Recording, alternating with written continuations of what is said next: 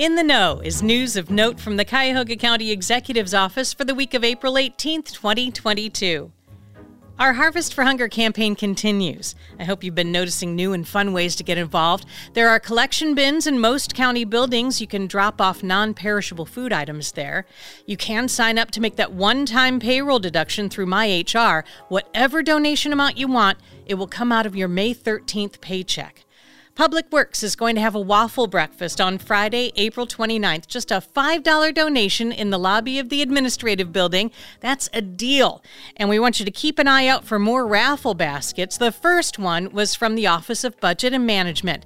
They drew the winner, and it was Stephen Ritz from the Law Department. So, congratulations to Stephen. I'm not bitter at all. We have a Harvest for Hunger initiative page with details on intranet.cuyahoga.cc. Another big initiative for us is National Child Abuse Prevention Month. On April 13th, more than 250 staff members walked from the Jane Edna Hunter building to the administrative building. We gathered together, we all wore blue. There's a great video and links to a photo gallery from our multimedia team in the newsletter. I hope you'll check it out. DCFS is asking everyone to be a hero for kids with some webinars scheduled. The first one was with our hotline and child care room administrator, a really engaging conversation. There's a link to watch the recording in the newsletter, and you can still register for the other webinars on April 20th What It Takes to Be a Foster or Adoptive Caregiver, and on April 27th, more on how you can be a supporter.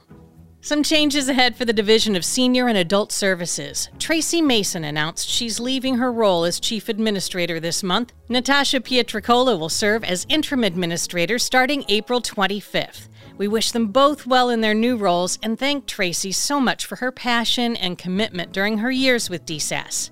If you or one of your coworkers has received recognition or you think they deserve a moment in the spotlight, please share the news. I know we've got more superstars in our midst, and I, for one, love to find out more about other employees. In our employee spotlight this week is Fami Eldab. He's a senior support enforcement officer at Office of Child Support Services. People call him Sammy. He's been with the county for over 25 years. He says the biggest challenge of his work is getting up in the morning to be there, and I feel that very much.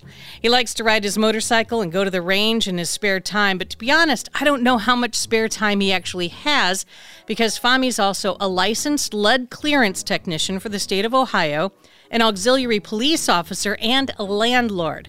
Find out more about this guy in the newsletter and prepare to feel like an underachiever. If you like getting updated with this audio version of the newsletter, tell your coworkers. Please subscribe on your favorite podcast platform. This podcast is produced by your communications and multimedia teams on behalf of the Cuyahoga County Executive's Office. Thank you for all that you do and stay safe. You are in the know.